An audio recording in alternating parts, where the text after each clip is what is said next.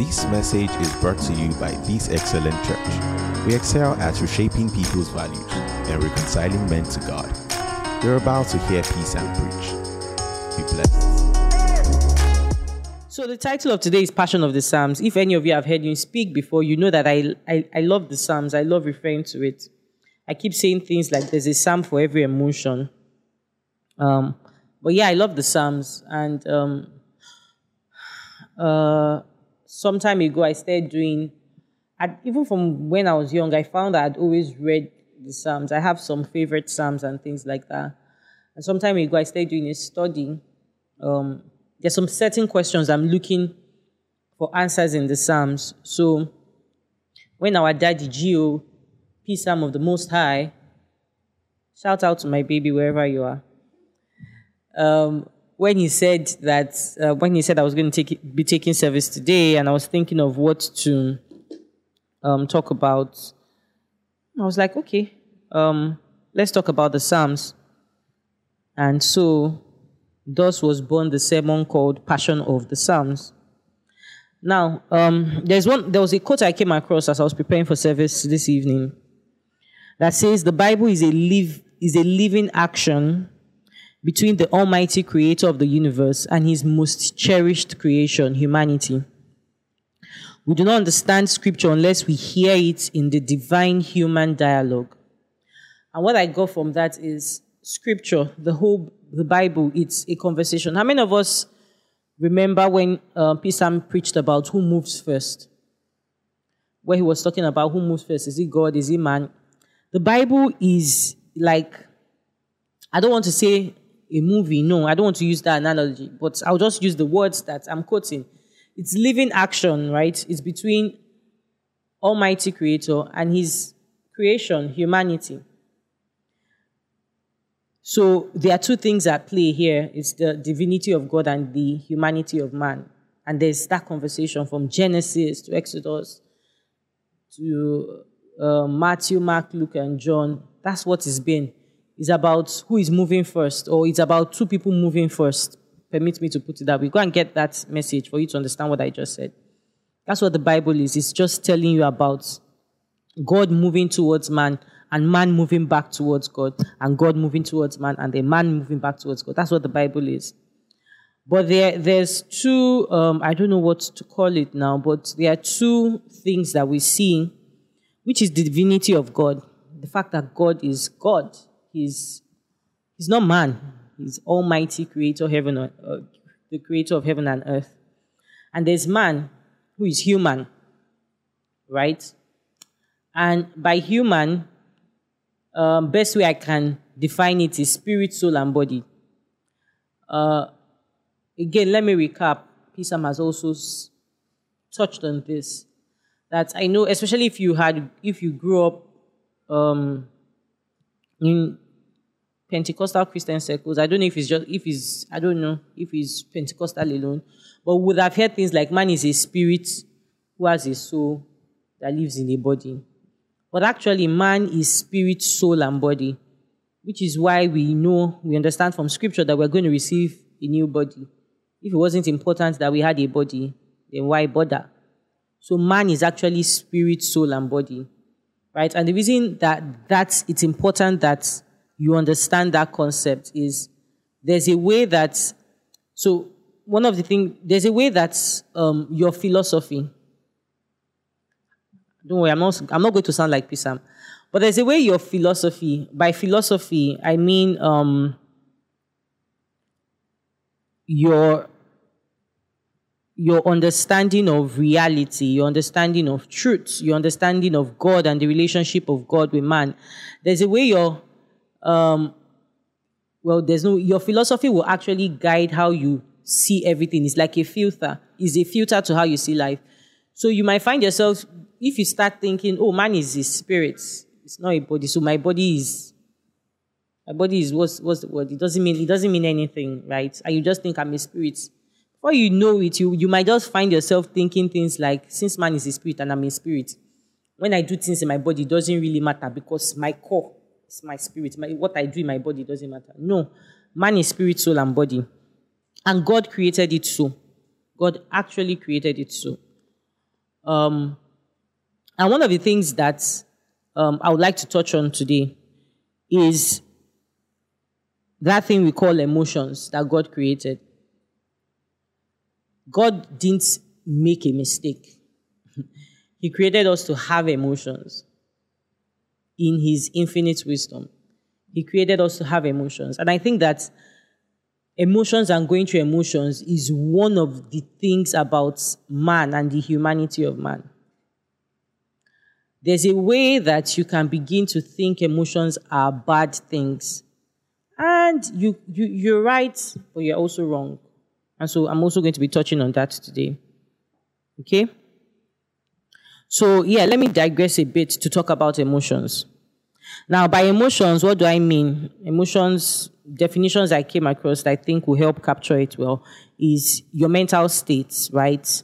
How you react. Emotions are reactions, how you react, your reaction patterns to things, right? It's also associated with your thoughts, your feeling, really your behavioral responses, right? Um, it speaks to a degree of pleasure and displeasure. It's how individuals deal with matters or situations that they find personally significant. So they are, they will say that there are six core emotions, which is sadness, happiness, you know, fear, anger, surprise, and disgust. So if we pick all of them, you see that they are all reactions. You feel sad when you are reacting to something. You feel happy when somebody does something to you or you are reacting to something. You feel fear when you are in a certain situation. Um, you feel anger when somebody does something that annoys you. You feel surprised, you, uh, you know, and then you can also feel disgust at if you see something you don't like. Those are things that already are innate in you as man. So that's what I mean by emotions. Okay? Um, so now, how should Christians handle emotions as believers? Are we not to feel emotions? So there are different types of emotions. Uh, I think I even at some point at a place I saw a list of 24. But let's even take the example of the six dimension. How are Christians really supposed to handle emotions? Remember I mentioned sadness, happiness, fear, anger, surprise, disgust. Are Christians not supposed to feel?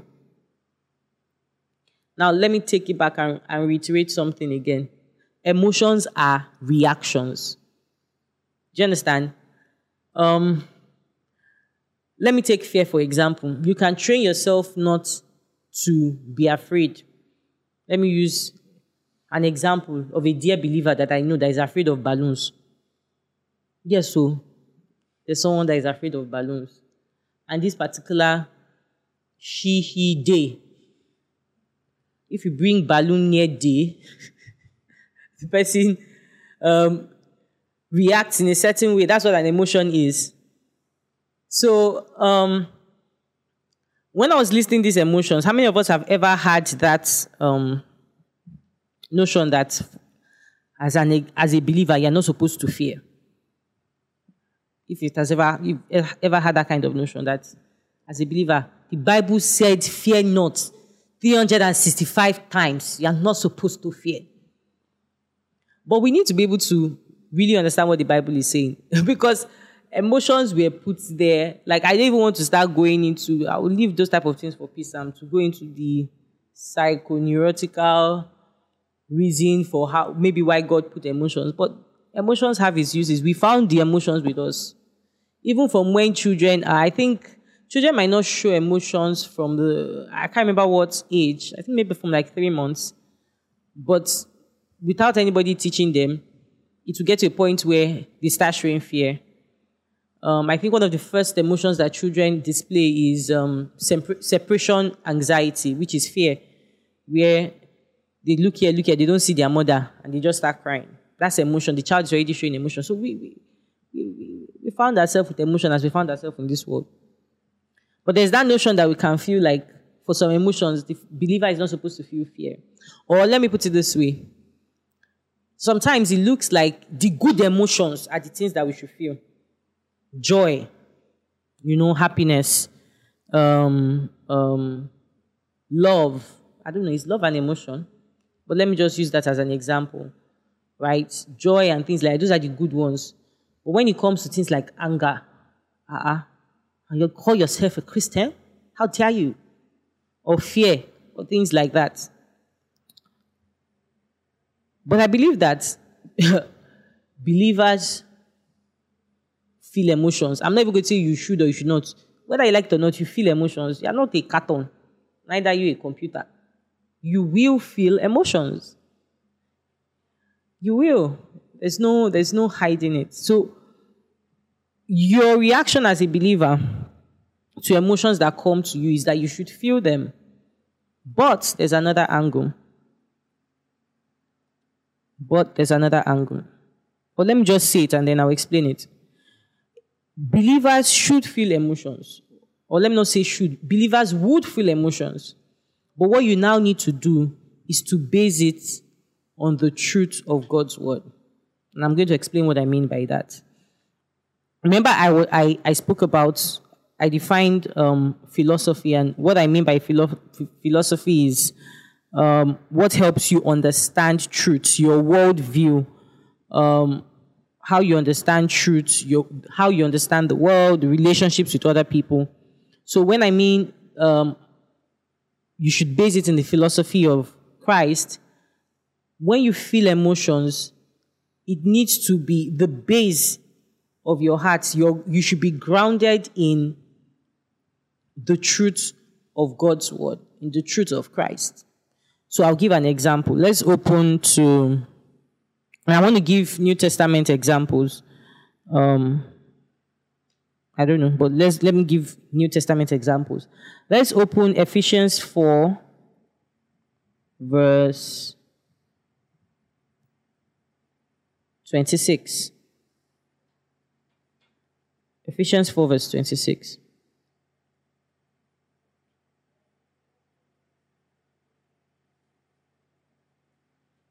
And I want to talk about some of the emotions that we might connote as negative. Um, because I know if it's the good one, that one is not hard to convince you that it's okay um, when you feel those emotions. It says, I'm reading from the NIV. It says, In your anger, do not sin. That already describes what I mean. It do not say, Do not be angry.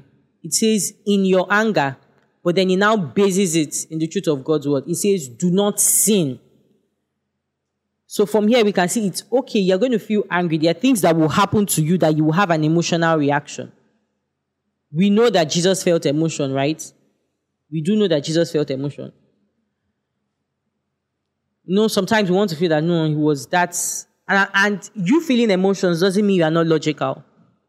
He felt emotions, but he based it in the truth of God's word. When Lazarus died, what happened? He wept. When he saw them in the temple doing buying and selling, what did he do? Flogged. They collect. So Jesus felt emotion. There were times where he saw um, people sick and in need of healing, and he was moved by compassion. That's emotion. So Jesus felt emotion, but yeah, so it, it tells you what to do.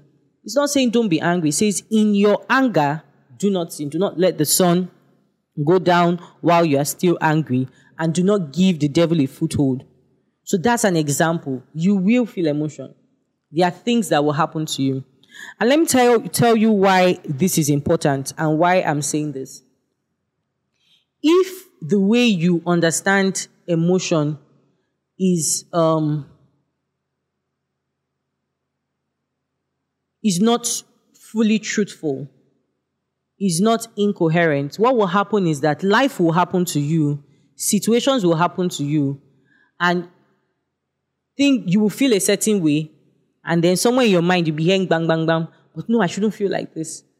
And that thing might just pass, but what will happen is that with time, you're putting layers and layers of some certain type of feeling that something is wrong. You might not know, you might not express it that way, but you are. Let me give um, an example, something that always pisses Pisam off. where he hears things like in movies where he will say, where they will tell you, you don't need to know, you don't need to see, you just need to have faith. And they make it sound like having faith is something that silly people who don't know, they'll just you just need to have faith. And there's a way, and I in conversations with people, I just hear people that hear people say things like, you know, when you have faith, you, it's just you don't understand. You don't need to understand. Hey, those are the phrases they use. You don't need to understand. You don't need to know. You just need to have faith. And I'm like, what does that even mean? Or where people say faith doesn't have to be logical. It doesn't have to make sense. Yes, that's a particular one that pieces Pisam off. It doesn't have to be logical. It doesn't have to make sense. I'm like, what do you mean by that? Faith is actually logical and it makes sense. So in the same way, if you don't understand that believers should feel emotions, but they should feel emotions grounded in Christ, somewhere at the back of your mind, you will feel some emotions, and then you might be thinking in your mind that no, but I shouldn't be feeling this. And then you something will just jam. You might just straight to the back of your head. And then you might come across some kind of worldview that gives credence to what you are feeling and makes it make sense. And then you might now begin to think that, oh, that worldview is true because it's not discounting the fact that I'm feeling emotions. What I say just makes sense. Let me try and explain it again. That's why it's important that you know the truth of things. Because if you don't know it, the devil is going to give you a potion mixed with 99% truth and that 1% lie. So you might be thinking, so let me contextualize it what I'm saying. You might feel that believers should not have emotions but someone does something to you and you are angry, or someone does something to you and you are sad, like you actually feel sad, and you will now be feeling like, ah, no, they say you should not be sad. But you're feeling sad, and then somebody else comes to tell you that, no, um, how, how do they say it nowadays? Um, your feelings are valid. And there's something in you is like, yes, my feelings are actually valid. Because you felt that because I'm a Christian, I shouldn't express my emotions. No, you should express, but you must ground it in the truth of God's word. The example I'm using is anger. It's not saying you should not be angry, but it's saying that don't let the sun go down with your anger. Do not sin when you're angry. This is because God knows how He created you. You will feel emotions and different types of emotions. Okay? Is that clear? You see why I'm going through this long route where I'm going. Um, let me see another example.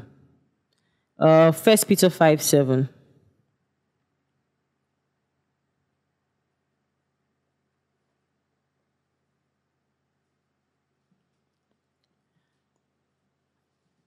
Uh, let me read from verse 6. Humble yourselves, therefore, under God's mighty hand, that he may lift you up in due time. Cast all your anxiety on him. I'm reading from NIV because he cares for you. Now get the anxiety there. He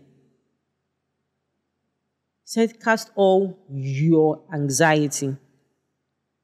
So there will be things that will happen that the way you will react is you'll be anxious. The truth of God's word now tells us what to do in that particular situation. It tells you to cast all your cares on Him because He cares for you. So it doesn't tell you that if not that you, you must not feel anxiety as a Christian. You're not a strong Christian. If, no. Okay? So that's just another example. Now, um, let's, so I just needed to explain that. Now let's go, and I'm going to tie it up later. Let's go to what, um, what I said we're going to be talking about today the Psalms, Passion of the Psalms.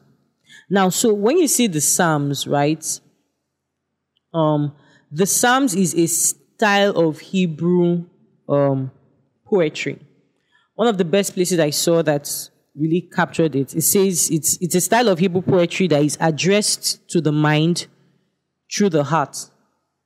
It's poetry, right? It's, it's a collection of poetry, poems, actually songs that they used to sing then in the temple and prayers.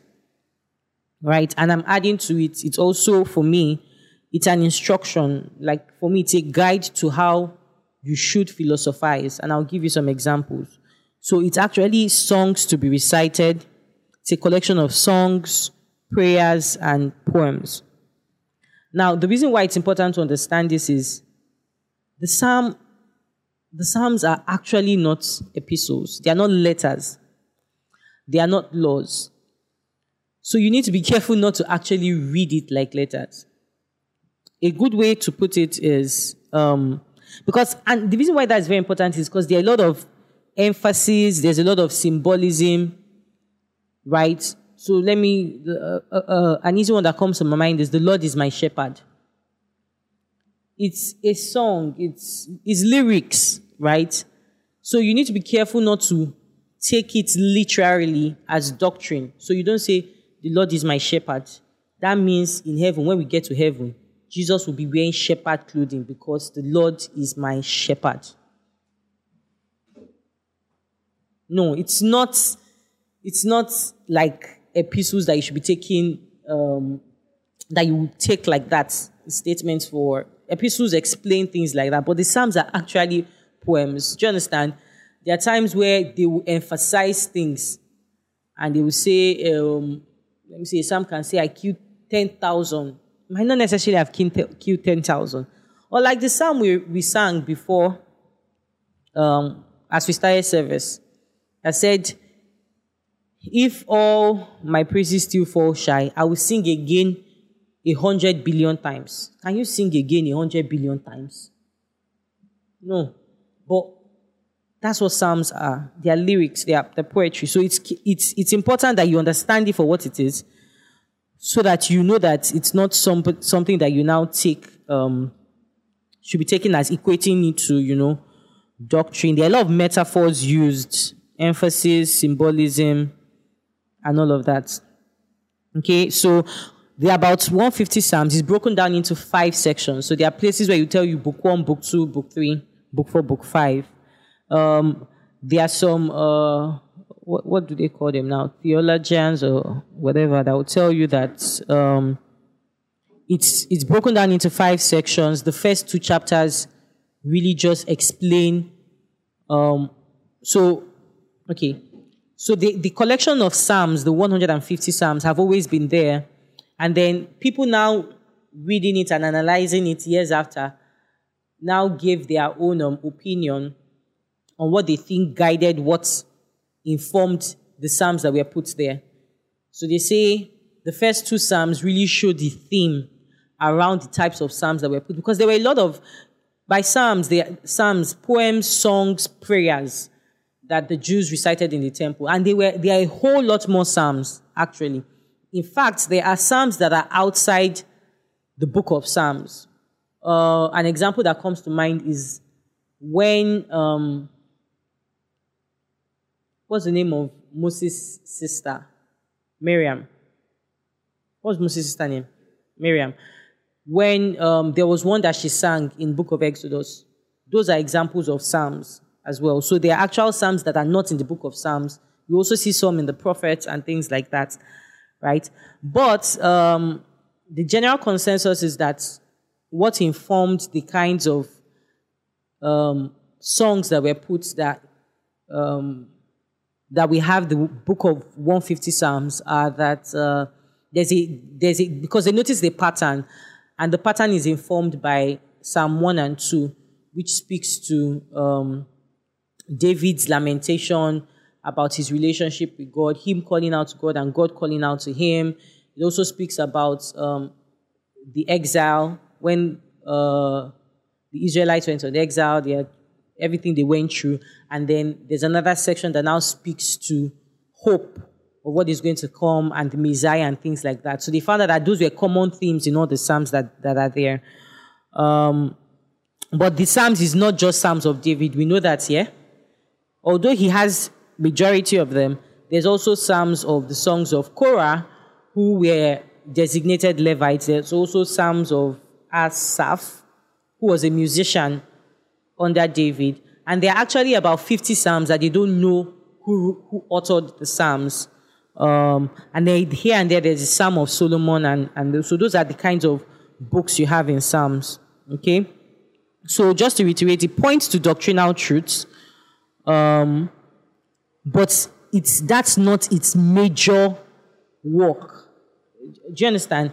It was, the Psalms were done as, again, poems, songs, lyrics, and things like that, that it points to doctrinal truth. So you have to be very careful to read it as a poem.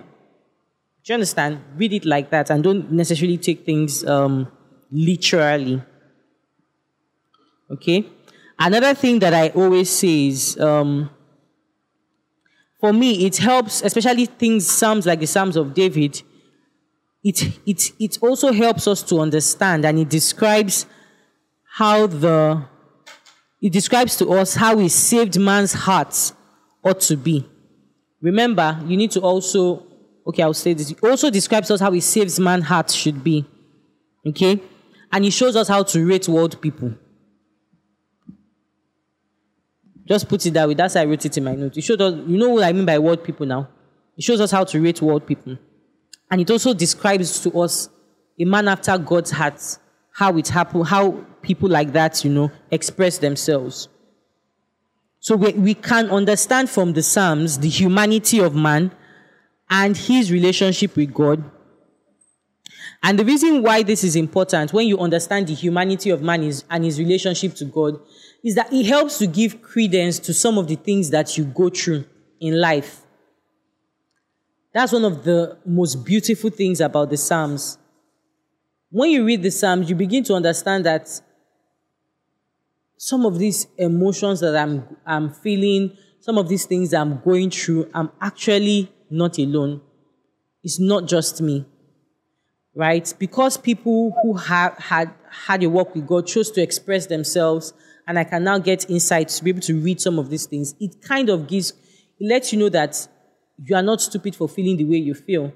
And it helps you to, you know, sometimes express the words that you, you feel. Yeah, sometimes you feel some things and you don't even know how to express it. There are some psalms we read and you realize just how you, you, you realize the pain in what David went through. So it kind of gives credence to some of the things that you go through and you feel and you express. I'll also I'll read to you the psalm that me and Pisam read in January when they were dragging us on the street. And that psalm was so encouraging. Wow. Right? So yeah, so understanding the Psalms, um, you, you, you get understanding from the Psalms about the humanity of man and his relationship with God. Right? It makes the Bible closer to what you feel. And the way the Psalms are, because they don't look, per, permit me to put this way, perfectionistic in the sense that from the Psalms, you don't even see a case where all the feelings he was feeling were perfect feeling, joy all the time, rejoicing, no pain, and all of that. Those are, these are the little things that will make you know that uh, the scriptures were not man's invention. Because if I were to tell you to create a religion and write things like that, write the things, everything you do and everything you write there will most times be perfect. You won't show people that are saying God.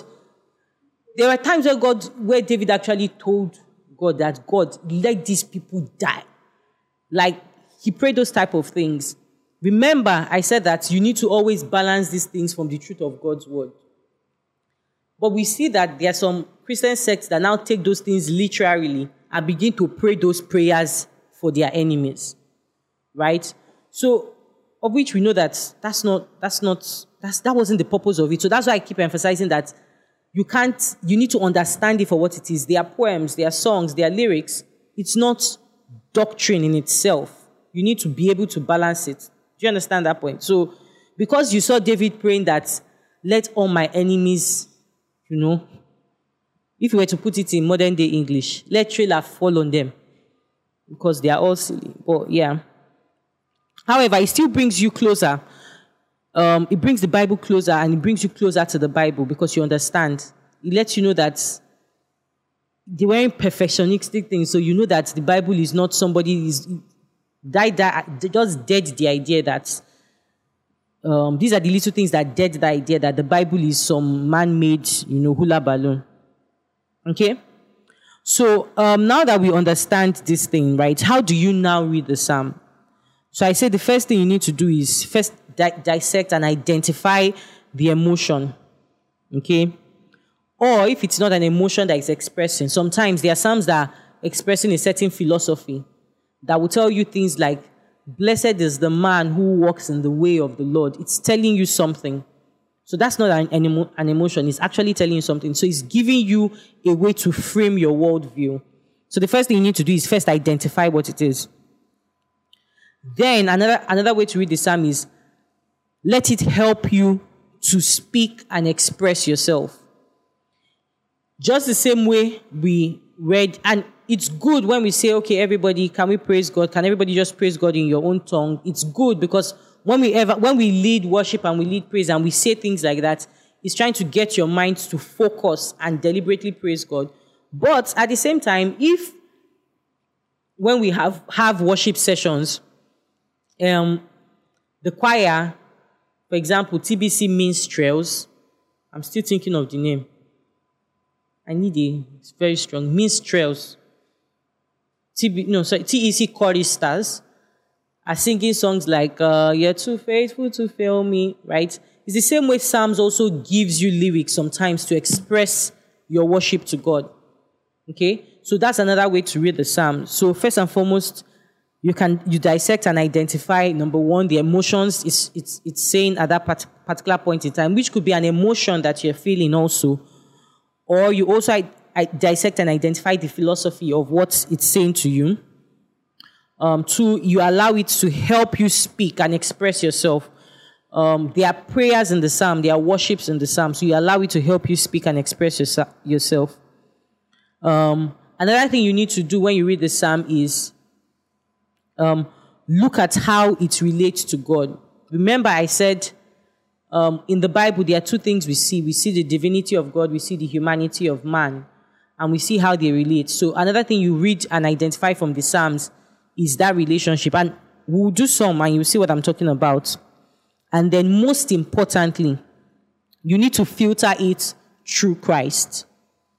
Right? The Psalms that we will write in this day and time will be different from the Psalms that we have in the, in the Bible because now Christ has come. We know Christ. We know the truth of God's word. And again, the reason why I'm emphasizing this is you will read some Psalms that you will see some things that, ah, ah, this looks bloody. But again, you need to balance it. That's the most important thing. In fact, if you don't take anything else, you must always ground it in the truth of God's word.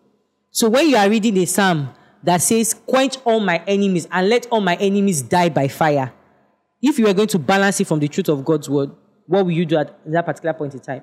you know that no, that's not what is going to happen. That's not how Jesus is doing what he's doing. You know that we are praying for our enemies. We know that we want our enemies to be reconciled to God, right? Um, so that's how you balance it. Okay? So have we gotten the different filters that we'll use? So now I want us to read some Psalms. And um, this is the part we're going to do together. Do we have a second mic? The same time I'm preaching on Wednesday, we bring this second mic. Because Wednesday in particular is the time that I can come to you people and put mic in your mouth and be catching all of you. So I want us to read a couple of Psalms. And um, again, what was the first thing I said when we are approaching how we read the Psalms?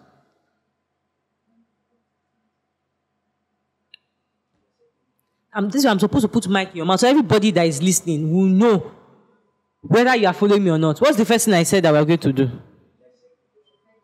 Dissect it. Okay, what's the next thing? Let it help you speak and express yourself. What's the other thing? Yes, emphasize how it relates to God. And then what's the last thing and most important thing?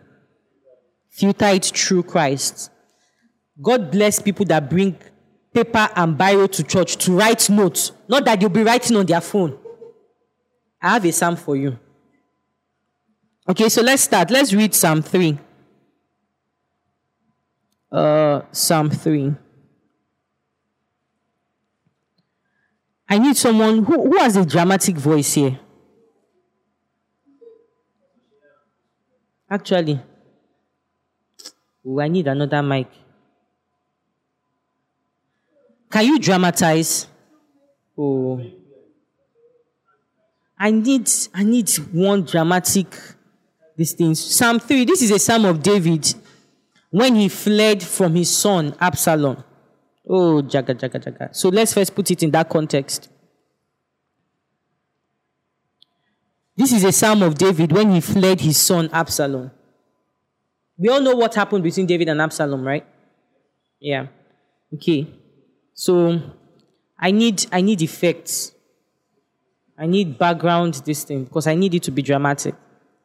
So this is this is David saying, Lord, how many are my foes? How many rise up against me? Many are saying of me, God will not deliver him. But you, Lord, are a shield around me, my glory, the one who lifts my head high.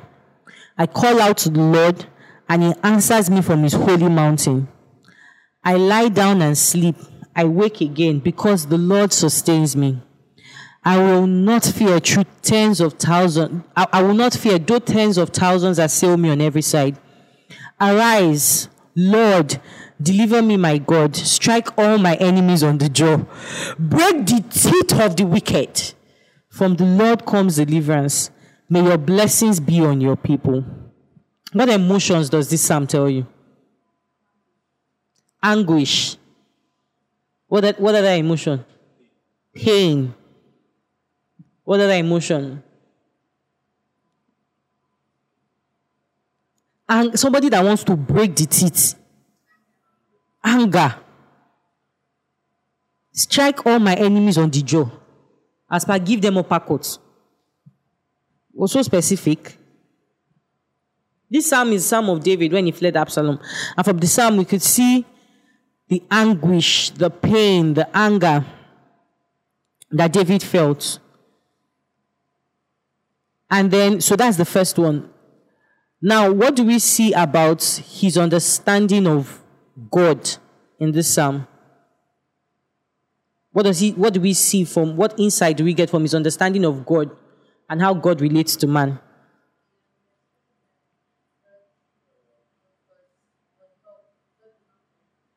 Yeah. So he says, Lord, but you, Lord, are a shield around me. So that this is what I mean by from the psalm, you can understand the relationship of God. You can begin, you can pick things like that from the relationship of God. But you, Lord, are a shield around me, my glory, the one who lifts my head high. Another thing you see, you see is that I call out to God and He answers me from His holy mountain. And then verse 8, it says, From the Lord comes deliverance. May your blessing be on your people. Right? And then lastly, let's now filter it through the truth of God's word, through the truth of Christ in particular. If we were to put that filter of Christ here, one of the first things that you understand is that no, God is not going to strike all his enemies on the jaw. You understand that, right? Another thing you understand is yes, the Lord is a shield around you, but the Lord lives in you. That's another thing that you understand. Another thing that you understand is from the Lord comes deliverance. Hallelujah, glory to God. Our deliverance has already come. Do you understand? So when you read these Psalms, whether it's a prayer or it's this, you know that you're not saying from the Lord comes deliverance without understanding that the Lord has brought deliverance. Do you understand what I'm saying? Okay, let's go to another Psalm. I, I picked some dramatic ones. Um, Ah, this is a good one. Psalm 42. Who wants to dramatize this one for me?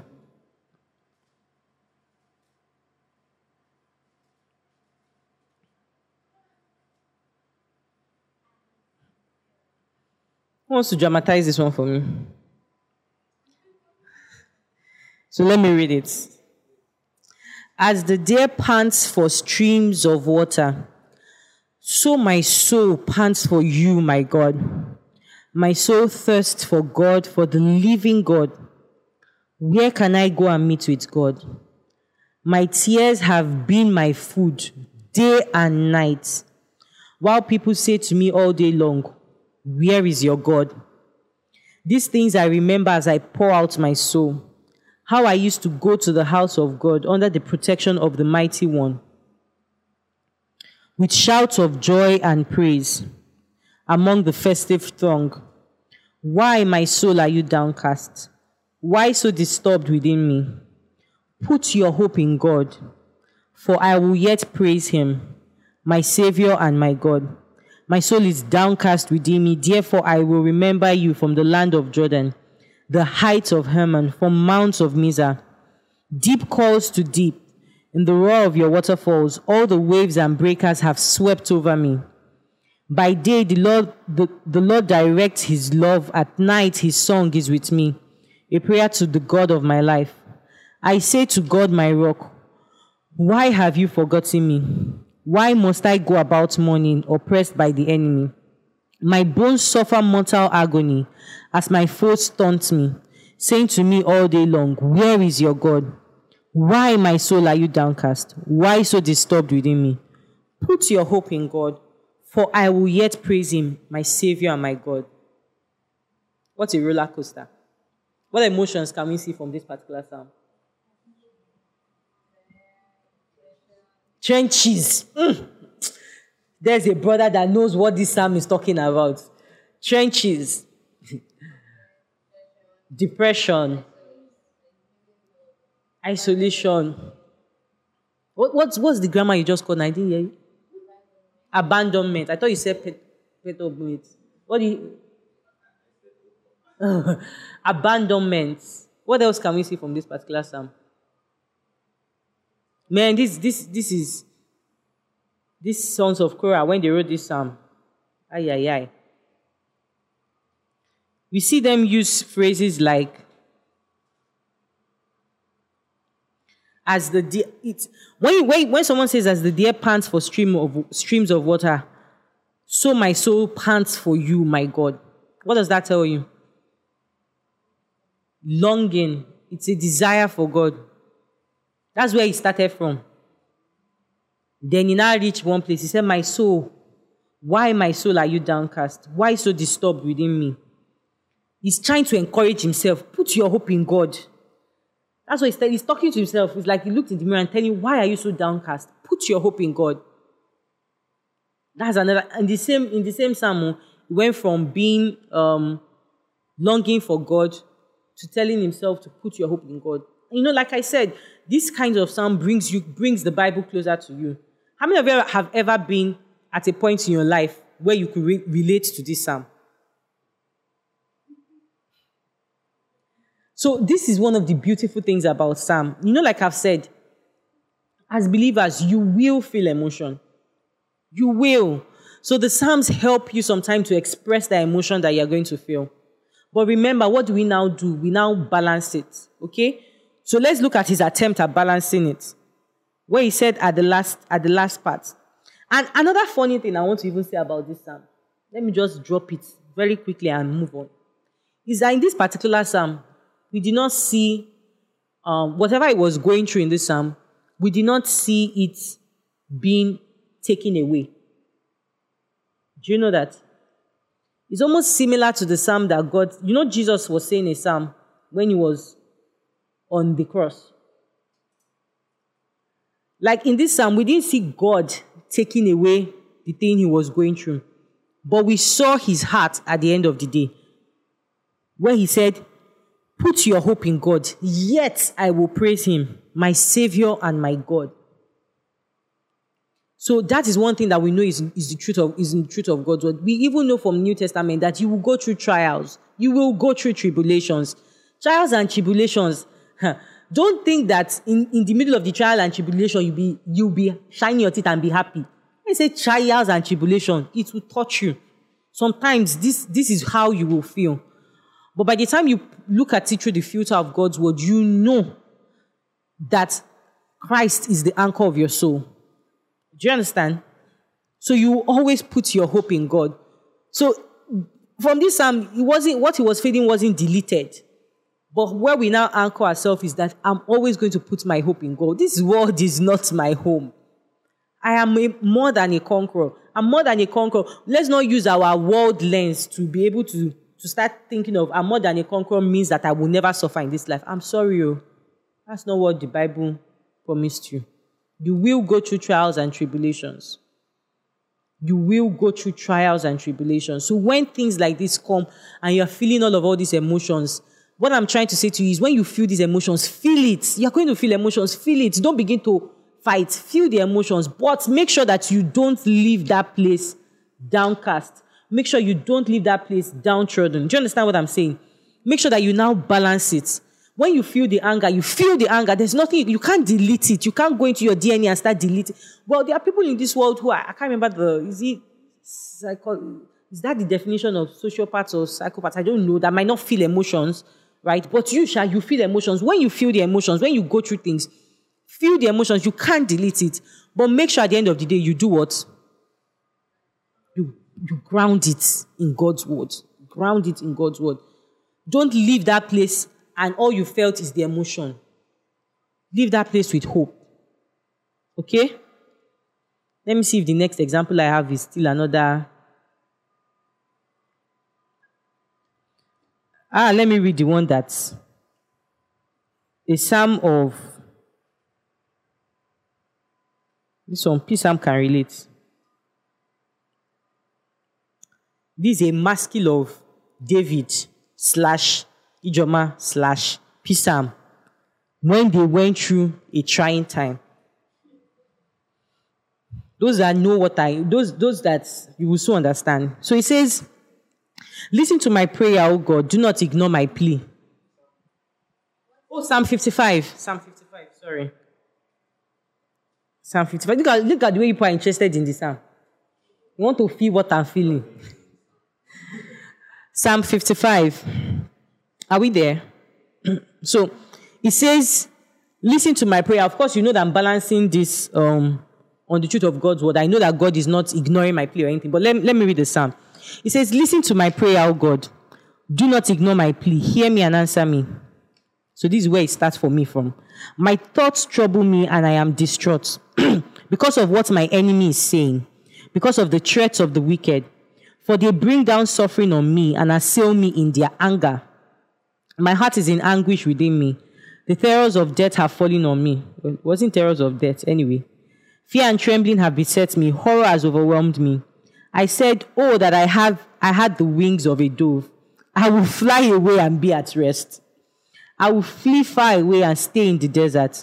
I would, I would hurry to my place of shelter, far from the tempest and storm. Lord, confuse the wicked, confound their words. For I see violence and strife in the city. Day and night they prowl about on its wall. Malice and abuse are within it. Destructive forces are at work in the city. Threats and lies never leave its streets. See this part. If an enemy were insulting me, I could endure it. If a foe were rising against me, I could hide. But it is you, a man like myself, my companion, my close friend, with whom I once enjoyed sweet fellowship at the house of God as we walked about amongst the worshippers. Then this is where the swear started. Let death take my enemies by surprise. Let them go down alive to the realm of the dead. For evil, find, for evil finds lodgings among them. As for me, I call to God and the Lord saves me. Evening, morning, and noon, I cry out in distress and he hears my voice. He rescues me unharmed from the battle waged against me. Even though many oppose me, God, who is enthroned from old, who does not change, he will hear them and humble them because they have no fear of God. My companion attacks his friends. He violates his covenant. His talk is smooth as butter, yet war is in his heart. His words are more soothing than oil, yet they are drawn swords. Anyway, cast your cares on the Lord, and he will sustain you. He will never let the righteous be shaken. But you, God, will bring down the wicked into the pit of decay. The bloodthirsty and deceitful will not live out their days. But as for me, I will trust in you. right? So, though, when I mean that, there were parts of this psalm that comforted me, where he spoke about betrayal, where he said, if it's your enemy that is talking against you, you can endure it. But where it's your companion that begins to say things about you, you know, you feel a certain way. What, what, what does this, what kind of emotion does this bring up in your mind? Betrayal, pain, betrayal, right? Where he was saying things like, My thoughts trouble me because of what my enemy is saying, because of the threats of the wicked. My heart is in anguish within me, right?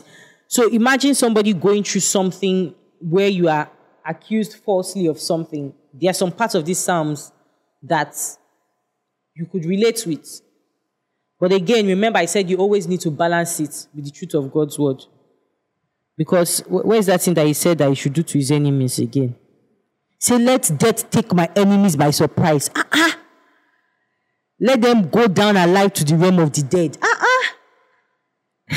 For evil finds lodgings in them. But you could just see that it's the pain that people were feeling. But again, like I said, how to read the Psalms is that you always balance it with the truth of God's word. Because we are trying to enjoy the kind of emotions that the Psalms can stir up in us, doesn't mean we should take everything. Remember, we are not taking it literally for doctrine. Okay? Uh, let me see. There's one more I want to read. I have to. Let me pick the one I want to read out of those two.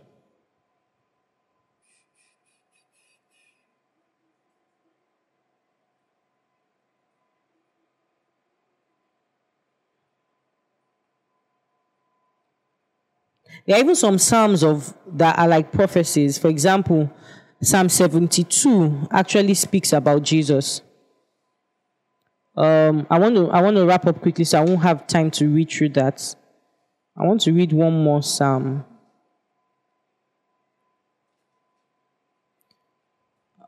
Aha, this is another one I like. I may not read the whole thing, but I'll just read the parts of it that I like. So everything I've been reading is about despair and this thing, but this is about um, again expressing. This is an expressive and a worship type of psalm. Psalm 45. Psalm, psalm 45. And I particularly like this psalm, at least the beginning of the psalm, in the NKJV version. Where am I going to find NKJV now? This my. Uh, I like the beginning in. Uh, oh shoot. I like the beginning in NKJV. Um, sorry, I'm just trying to open NKJV. It says, My heart is overflowing with a good thing. I recite my composition concerning the king. My tongue is the pen of a ready writer. You are fairer than the sons of men. Grace is poured upon your lips. Therefore, God has blessed you forever. Right? So, this is a psalm that is a worshiping psalm. The reason why I like this song, I, I like that particular phrase that says, my, my, my tongue is the pen of a ready writer. It's just a psalm that is helping to express worship, right? And there are a lot of psalms like that. If we were to read psalms um, from one Psalms 146, the last five psalms really, you will see those psalms too are songs that psalms that help you express praises. Psalm 146. Praise the Lord, praise the Lord, my soul. I will praise the Lord all my life. I will sing praise to my God as long as I live. Do not put your trust in praises in human beings who cannot save. When the spirits depart, they return to the ground, blah, blah, blah, blah, blah. And it goes on and on. Uh, he's the maker of heaven and earth, the sea and everything in them. He remains faithful forever. He opposes the cause of the oppressed. He gives food to the hungry. So these psalms also help you really express again worship and who God is. Psalm 146, 147, they all start with praise the Lord. Um, praise ye the Lord, or they start with hallelujah, which is like a call. Praise the Lord. So that's why it's interpreted as praise the Lord. Um, but what it actually says is hallelujah. And it just it's these are psalms that help you to praise and worship and all of that. Okay? And so on and on. Psalm 119. You know, we all know that's the longest psalm. That, that psalm talks about how David loved the word of God. That's where you you there are a lot of um, um, psalms there that speaks to um, how we should relate with the word, the word of God. Now, the Bible, the scriptures. Um, and that's a very good one to read. Okay. Um, so I'm going to wrap up um, in this way, right? And just re-emphasize it that again, when you're reading the Psalms, read it in understanding, knowing its place in God's plan. Read it with the filter of Christ. Okay. Let Christ be the 3D glasses you are wearing when you are reading the Psalms. Okay. Um, remember, it helps you to express your emotion. All right. Um, Another thing you should do to the Psalms, you should actually read it consistently, right? And not just when you feel like, because like I said, there are parts of the Psalms that help you to frame um, what your philosophy of God should be. Where to tell you, blessed is, um, that's another one I would have loved to read, but you can pen it down. Psalm, um, Psalm 1 and Psalm 2, actually. Those are Psalms that help you to frame how you should think. Where it says, Blessed is the one who does not walk in step of the wicked or stand in the way of the sinners, but whose delight is in the law of the Lord and meditates on it day and night. That's Psalm 1, right? So that's this is this is the reason why you should actually read the Psalms consistently. You know, there's a way where you can just leave it and not even just touch the Psalm, except when Pastor IJ tells you to come, let's read Psalms. Okay, so you should read it often, really. Savor it, right? Um, it helps you put it in context. Another good way to read it is let's say you're reading um, um, Chronicles, First Kings, and all of that, and you see different parts where David went through something. Most Bibles will cross reference it and tell you a psalm. So there are times where, like the first one we read was when um, David had that is with Absalom. So when you're reading the story, if you want to, I don't know how some people think. Some people think graphically. Me, I think graphically. My mind is just one big movie that I'm directing. So I, I think graphically. Some people think in words. Some people, however you think, right? Sometimes you can go and read the psalm to understand how David felt because that's what it is. Okay, so you could always read it like that in context. It helps you, right? But it's always again meditate on on, on another way to read it again is to med- meditate on the phil- philosophy of God and the nature of man when you read the Psalms, okay? And use it to express your praises to God. So, in closing, um, I want to quote something that a particular person said. This particular person, when I say the name, people like Sammy will be happy. Um, um, is a minister called John Piper, where he, what he said about the Psalms. He said the Psalms more intentionally than any other book in the Bible, is designed to carry, express, and shape your emotion. Um, it allows you to rein them in and free them up and explode them and kill them where they should be killed. It's an amazing gift to the church. And psalms and poems exist because something more should happen to us, right? More than just, you know, reading the Bible for doctrinal refinement. When you read the Bible and you're reading it to refine your doctrine, there's also more that should happen to us. It allows you to rein your emotions, kill it where you need to kill it, express it. That's what the Psalms should do. And my charge to everybody is when we see the Psalms, when we see how much the Psalms have blessed and gifted us, this is an encouragement with what I want to tell you to do. You should write Psalms on your own. Write it. Don't you don't need to write it to publish it for us to read it. Write it how you want to write it.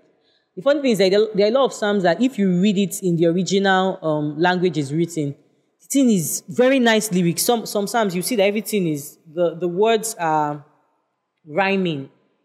Some, you see the way the lines are, the first two lines are repeated in the second lines and things like that. So all those very, English majors will tell you all the different um, skills that poets use. But you don't need to do that. But you should actually write your Psalms. You should write your Psalms that help you to express your emotion right? And not just express your emotion, express your emotion in truth of God's word. You should be able to write your Psalms that say, Ah, how my soul has gone down in the trenches, yet I will trust in the living God that will not leave me here. Write, your, write it. Write Psalms. Express your emotions that way. If you are blessed, even put it inside music. Let's sing it. Okay? Because we know um, the truth of Christ, because we know what Christ has done for us, I believe you can even write more balanced Psalms than the Psalms that we've read. Do you understand? Because you understand what Jesus has done for you. So you can write it in that light, where to say, In my anger, I will not sin. But oh, how I felt angry. But I know that in my anger, I will not sin. You can write things that say, Oh, Christ is the anchor for my soul. I will trust him and worship him all the days of my life. Write it. It doesn't have to, it doesn't have to be perfect. It doesn't have to be have to flow, you know. But that's my encouragement to you. Write it. Express your emotions in truth of God's word. Write the song. If it's not um, like a like poem, like lyric, lyrically, lyrically like, you can even write it in song. Record it on your phone. Only send it to your girlfriend. Don't send it to us. Sing the song like that. That's a psalm as well, right? Um, write it. Let it help you capture your Christ-based philosophy. Do you understand me? You need to capture it. Capture it so that nobody else helps you to capture it. Allow, write your own Psalms and capture your Christ based philosophy. Amen. Have we been blessed this evening? Yeah. And if, if, If you are led to share your own Psalms with the house, share it. You know, it can bless someone the same way Psalms have blessed us. All right. Thank you for listening to this message. We hope you were blessed. For more updates on our programs and audio messages, follow us on Twitter, Facebook, and Instagram at This Excellent Church. God bless you.